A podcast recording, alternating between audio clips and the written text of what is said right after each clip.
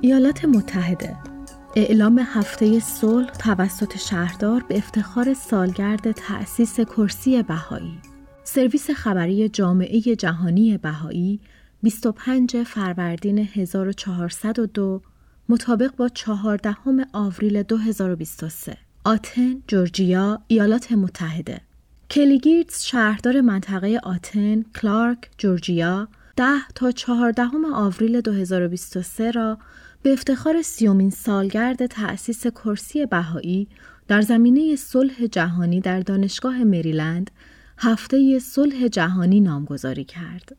شهردار گیتس بیانیه ای را امضا کرد که در آن بر اهمیت همکاری برای غلبه بر چالش های پیش روی اجتماع از جمله افرادگرایی مذهبی، نابرابری جنسیتی، نجات پرستی و دسترسی ناکافی به آموزش تأکید شده بود.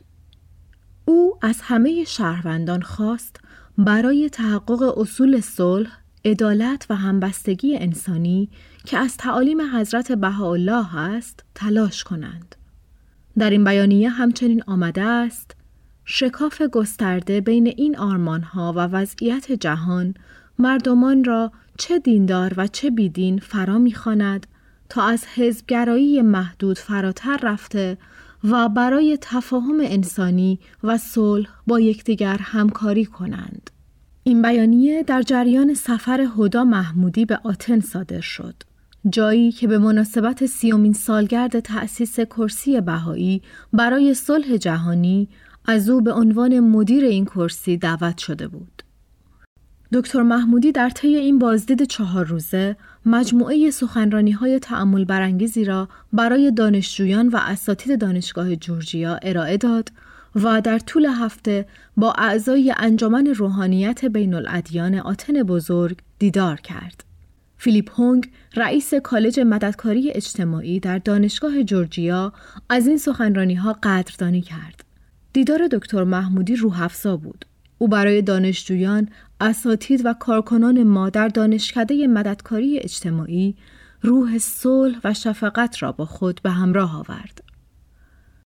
وی افزود که تأکید دکتر محمودی بر گفتگو و اصل یگانگی شرکت کنندگان را دعوت کرد تا به جای رقابت‌های بیحاصلی که در آن یک گروه باید بر دیگری غلبه کند، شیوه های خلاقانه ای را برای ترویج صلح وحدت بخش و عدالت از طریق حمایت از حقوق بشر و رفاه در کنار هم به عنوان یک نژاد مشترک بشری در نظر گیرند. دکتر محمودی ضمن تأمل در مورد رویدادهای این هفته می‌گوید بهترین بخش این سفر گفتگو و تعامل با دانشجویان بود.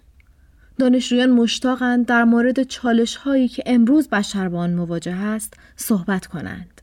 سخنرانی های خانم محمودی طیف گسترده ای از موضوعات مرتبط با کار اصلی کرسی را پوشش می‌داد. نجات پرستی ساختاری و علل ریشه‌ای تعصب، ماهیت انسان، توانمندسازی زنان و صلح، حکم روایی و رهبری جهانی و غلبه بر چالش های جهانی شدن محیط زیست. دکتر محمودی همچنین از انجمن دانشجویان بهایی در دانشگاه جورجیا و بهاییان آتن برای ترتیب دادن این دیدار تشکر کرد.